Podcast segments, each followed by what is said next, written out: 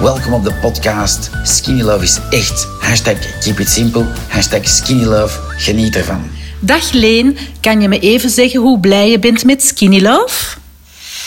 Uh, ik ben er heel blij mee. Ik heb al um, de afgelopen zes jaar een chronisch slaaptekort door, uh, door mijn tweeling. En um, sinds dat ik Skinny Love gebruik, um, heb ik terug veel meer energie. En uh, helpt mij ten dag door te komen. Een tweeling, dat kan uh, uh, niet gemakkelijk zijn, beeld ik me in. En uh, zonder Skinny Love, of voor je Skinny Love nam, hoe ging dat dan?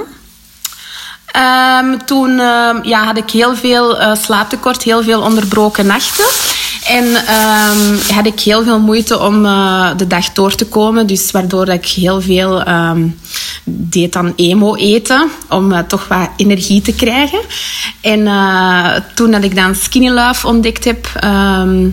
ja, toen, toen is dat helemaal veranderd. Toen heb, heb ik energie gekregen om, om dus inderdaad een dag door te komen. En ik slaap ook veel beter.